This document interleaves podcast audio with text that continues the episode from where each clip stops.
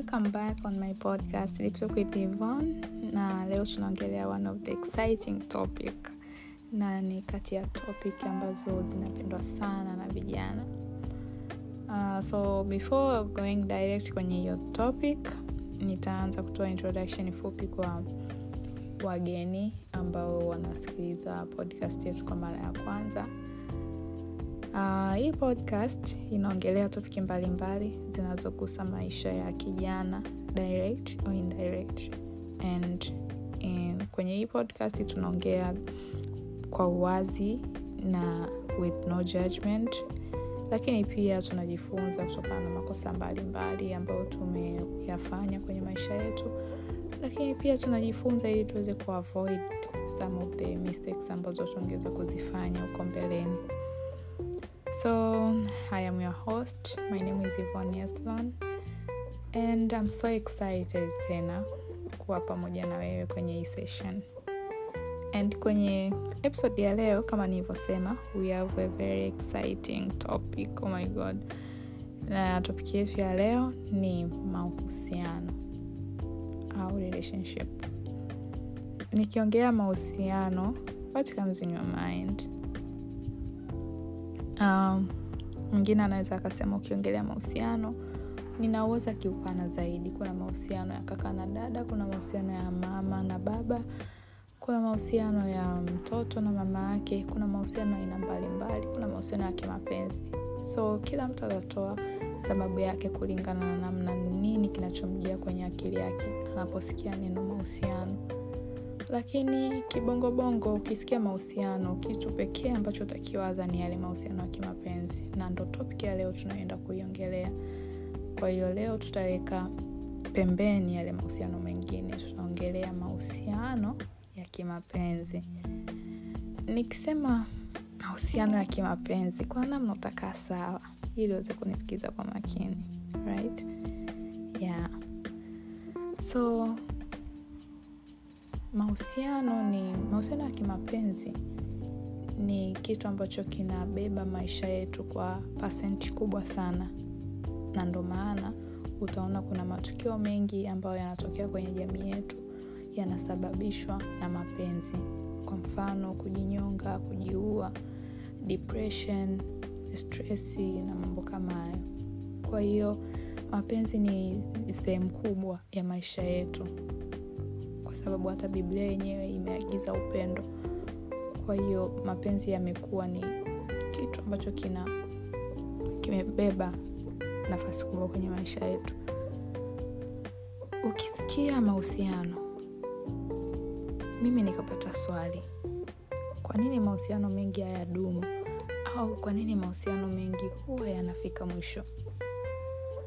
Hivyo ushawai kujiuliza kwa nini mahusiano yakiwa yanaanza yanakuwa ni mazuri sana. Lakini baada ya muda mfupi mahusiano yale yale hugeuka kuwa ya chuki hugeuka kuwa ya stresi kumsababishia mtu depression kufikia hatua ya kujinyonga na mambo mengine mengi.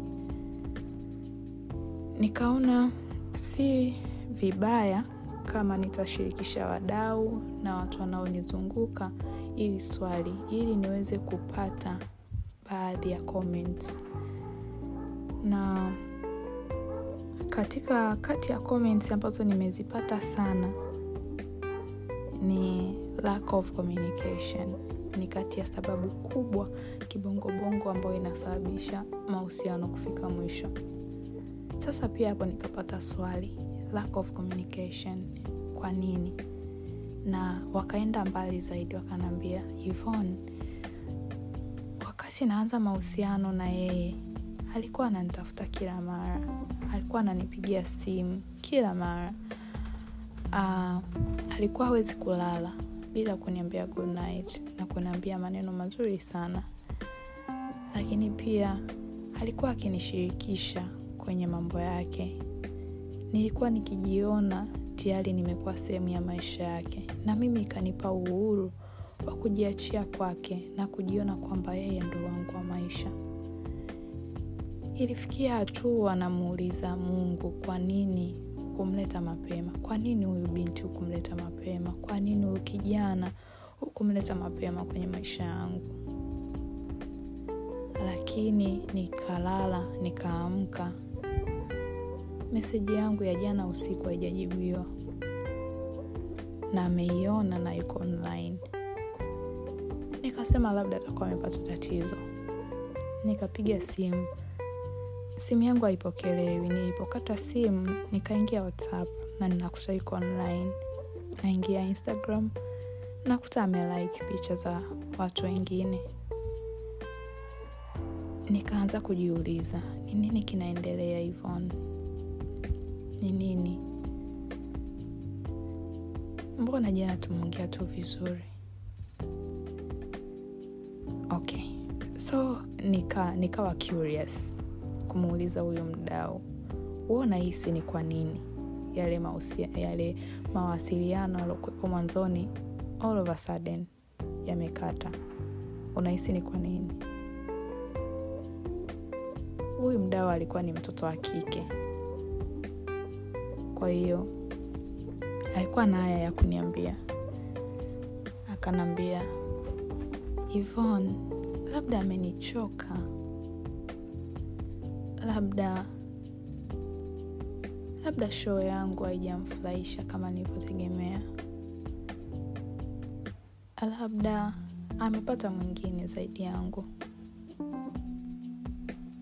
Labda nilichokuwa namfanyia kilikuwa kimridhishi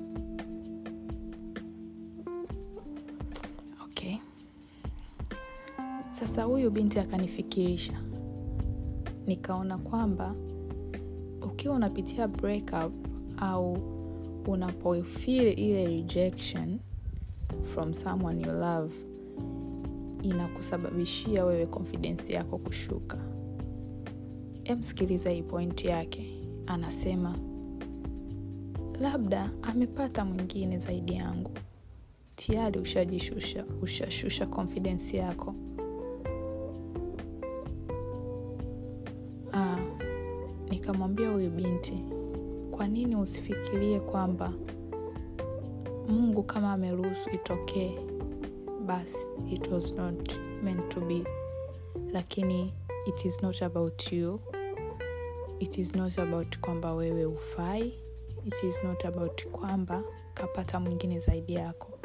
Kwa sababu katika hii dunia hakuna aliye juu ya mwenzake.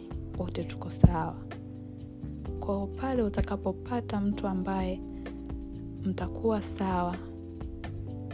Hatoona kama wewe haufai wala hatoona kama kwenda kutafuta mtu mwingine zaidi yako. Ah, hii pointi imenifikirisha sana. Lack of communication. Mawasiliano hafifu. Kwa nini mawasiliano hafifu wakati mwanzoni mawasiliano yalikuwa very strong. Kwa hiyo nikapata wazo la kumshauri huyu binti.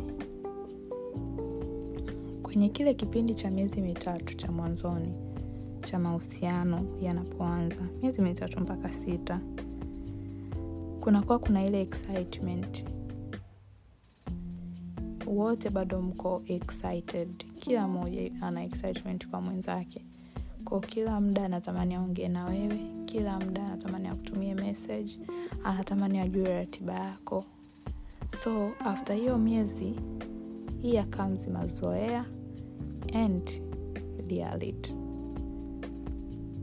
kwa hiyo a person ambaye anakupenda ataonekana katika hicho kipindi. Kipindi ambacho mshatoka kwenye excitement sasa mmeingia kwenye reality mmeingia kwenye yale maisha yenyewe. Timetable zenu za maisha ziendelee kama kawaida. Kwa sababu kipindi mnaanza mapenzi kuna timetable mlikuwa mnaziweka aside ili mweze kuongea ili mweze kutoka ili mweze kufanya vitu mbalimbali mbali pamoja. Mkishaingia kwenye reality tayari kuna vitu vita, vita maisha yanatupushi. Ni kama flow ya maisha ina inaturuhusu tuwe hivyo inakupush kurudi kwenye reality. Kwa sababu tayari akili kutengenezea mazoea kwamba that is my person yupo. Yani huyu ni boyfriend wangu huyu ni girlfriend wangu i know someone is my boyfriend and he is there. Yale mazoea sasa. So katika kile kipindi cha mazoea inaweza ikatokea withdraw withdraw kwa nini? Mtu anaweza kujitoa kwenye mahusiano. Kwa sababu tunapoingia kwenye reality kuna zile tabia halisi ambazo zinaonekana. Kuna zile tabia ambazo mwanzo wa mahusiano hukuziona kabisa. Zinaanza kuonekana katika hichi kipindi. Na huenda ni tabia ambazo ukianza kuziangalia unaona hizi tabia sitoweza kuzivumilia lakini pia uh, inapofikia hatua kwenye mahusiano mmefika kwenye ile and maisha yanaendelea. Sasa umeshatoka kwenye miemko umerudi kwenye akili zako za kawaida. Unaanza kuevaluate unaanza kufanya evaluation kuona that was not me. And huyu mtu simpendi kama nilivyokuwa nafikiria. And here comes different expectations. Wakati unaingia kwenye mahusiano uko na expect nini?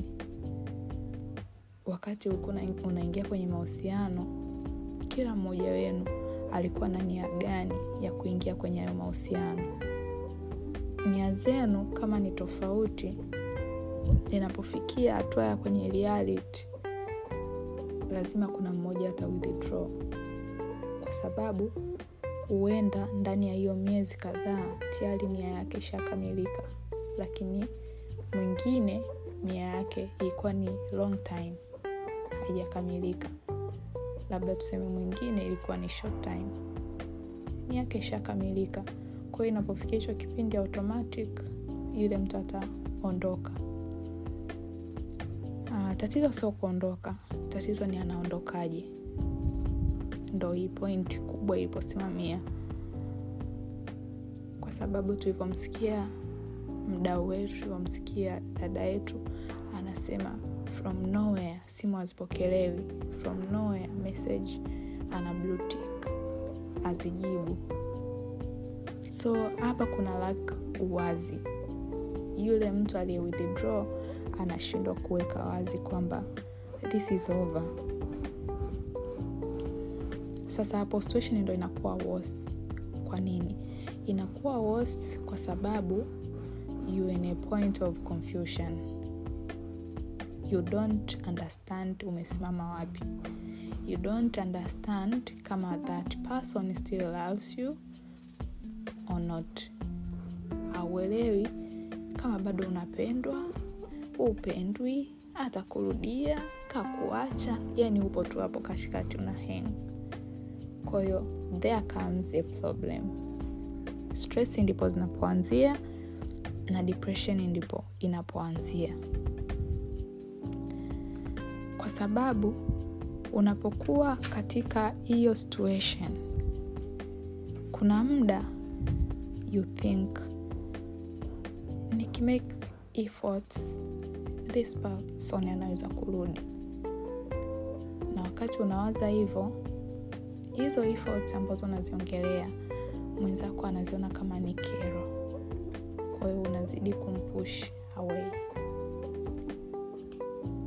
Okay utatoka kwenye hiyo stage utasema ninaweza kuwa rafiki na ex. Nimweke tu karibu confusion inaendelea. Kwa nini? Inaendelea kwa sababu ukiwa karibu wewe utamfanya yeye kuwa comfortable. Hata kumwonyesha wazi mtu aliyeingia naye kwenye mahusiano yaani mtu wake mpya. So itaendelea ku your feelings na itatuonyesha vidonda times 10 kuliko ulivyokuwa mwanzoni. Kwa hiyo in short hii ni point ambayo tunaweza tukaichukulia kirahisi and tunaweza tukawa tunaifanya pia in real life you are doing that to um, aliyekuwa mtu wako au ushai kufanya au you are doing it right now. Kama unakifanya sasa hivi it is a bad thing. Kwa sababu unaweza kumsababishia mtu matatizo makubwa kuliko unavyofikiria. Kuna muda huwa tunasema ni heri umwambie mtu ukweli kwamba this is over this is over. And there no way tutarudiana. Nimesha move on na maisha yangu. Unapomwambia mtu ukweli inampa nafasi ya yeye kuyatafakari maisha yake upya. Na trust me ataumia tena sana kwa ukweli wako. Lakini maumivu yake yatapona haraka kuliko yale maumivu ambayo ulimwacha kwenye confusion. Itamchukua muda mrefu kwanza kukubali the reality kwamba nimeshaachwa na nimeachwa sijaambiwa chochote. So if you are doing it right now it is a bad thing. You are hurting people unawaumiza sana na unawapitisha kwenye kipindi kigumu. So its better you mkae mzungumze ni kitu gani ambacho unaona siwezi. Yani this is over na siwezi. So baada ya kuongea hayo yote nikaona si mbaya pia kama tutapata somo kidogo kwenye njia za kuovercome hii situation. Wedha ume, ume, umeshaambiwa umeshatamkiwa kwamba this is over au wedha hujatamkiwa upo kwenye kile kipindi kigumu ambayo you wish to move on lakini you can't. Kwanza before going to that kuna kuna I mean, kuna stages ambazo unazipitia after a breakup na zipo tano. Leo nitaziongelea kwa ufupi kwa sababu muda umeshaenda sana and nisingependa uchukue muda wako mwingi sana kusikiliza hii podcast. Nisingependa kuchosha. So zipo tano na steji ya kwanza ni dinayo dinayo ukubali yani kwanza haukubali au accept kwamba kwamba its over. Lakini pia kuna asira unahisi moyo unapasuka. Unahisi moyo una, unawaka moto. Lakini kitu cha tatu bargaining unatamani ex wako awe karibu yako au in this stage unafikiria kwamba mnaweza mkarudiana mnaweza mka things can work out. Ndo ile ambayo utaona kwamba watu wakuwa wameshaachana lakini wakarudiana. Lakini mara nyingi waifanyi kazi. Kama mliachana mwanzoni inaweza pia ikatokea reason ya kuwaachanisha mara ya pili. Uh, stage ya nne ni depression hapo sasa utapitia msongo wa mawazo stress and everything. Utakuwa unasikia kama dunia imekufunika auoni mwanga auoni chochote mbele yako. Lakini ya tano pia ni acceptance. Hiya ni, ni final stage ambayo you accept kwamba okay nimeshakubali this is over i have to move on. Okay so turudi kwenye njia za kuovercome. Njia ya kwanza ni kusali. Ya kwanza ni to pray. Pray kwa imani yako. Pray for relief. Pray for new beginning. I know it's not easy. Ukiwa unapita kwenye situation there is a time uh, ukitaka kusali unasikia kitu kizito you can't even pray. Huwezi hata kutamka neno lolote. Lakini trust me jilazimishe. Hata kama ni two words sali kwa imani yako. Play for relief play pray moyo wako. Mungu auondolee asira auondolee uchungu aondoe hofu aondoe hiyo hali ya kujiona kwamba you are not enough. Aiondoe hiyo hali ya, ya ku, kujiona you don't have confidence tena. Aondoe hizo hali zote. Lakini pia kitu cha pili give it time. Always muda unaongea kubali kwamba ni maumivu ya muda mfupi so give it time. Kila kitu kitapita and you'll be okay. And before hatujamalizia hatujaenda kwenye hizi pointi za mwisho mwishoni. Uh, ningependa kutaja wadhamini wetu. Wadhamini wetu ni mix and match closet. Unaweza kuwafollow instagram wanauza nguo za kike magauni sketi blouse makoti and everything you need utakipata kule. Kwao unaweza ukawafollow instagram mix and match closet. Okay. So nitamalizia pointi ya mwisho. After saying that point ya mwisho ni keep yourself busy. I know utakuwa unasema how kwa sababu every time unamwaza huyo mtu kila muda hata pop up kwenye maindi yako. I know. Kuna muda tu unaweza ukawa unafanya ukajikip busy ukajitahidi kufanya mambo yako and from nowhere ukasikia tu jina la mtu linapita kichwani. I truly understand that and it's normal. Give it time. Point ya pili. Give it time. Kila kitu kitapita and unaweza tu uka ukajitahidi kila muda usikae aido uwe na watu kuzungumza nao ili usipate muda wa kukaa unawaza same thing. So after saying that mahusiano mm, ni i wish kuongelea vitu vingi sana kwenye hii topic ya mahusiano. Kwa sababu no how tutajiona kwamba mahusia tutaichukulia ni mada ya kawaida au tutachukulia ni kitu ambacho tumekuwa tunakisikia mpaka sasa hivi ni kitu cha kawaida. Lakini kina madhara makubwa sana. Kwa hiyo its my wish kwamba uh, kugusia every details hata vile details vidogo vidogo vya kwenye mahusiano. Leo tumeanza na somo kama hili lakini tutakuja na exciting stories. Kila kona ya mahusiano tutaigusia kila kona ya mahusiano. So don't plan to miss. And this is deep talk with Yvonne na host wenu mimi Yvonne Heslon I'm so happy kwa mnaoendelea kusikiliza podcast yangu mnaoendelea kushare. So far tumeshafika wasikilizaji mia moja na hamsini and I'm so glad. Namba mwendelee kushare endelea kusikiliza podcast yangu. Unaweza ukadownload application ya enka ambapo tunaweza tuka you can even write a message. Unaweza ukatoa mawazo yako kutokana na hii mada ambayo tumeizungumzia hapa. Unaweza kucomment chochote. You can say anything ambacho unahisi kitamsaidia mtu. Kwa sababu you never know it, it, can be even your story your real life story. You never know story yako inaweza ikambusha vipi mtu mwingine i believe kwa chochote kile unachokifanya hata ukimgusa mtu mmoja inatosha. Yaani yule mtu mmoja akiwa akiwa inspired akiwa motivated au ile stori yako ikimbadilisha in any mungu ata kuna way atakujibu. So thank you guys for listening. Msikose kwenye next episode. Bye bye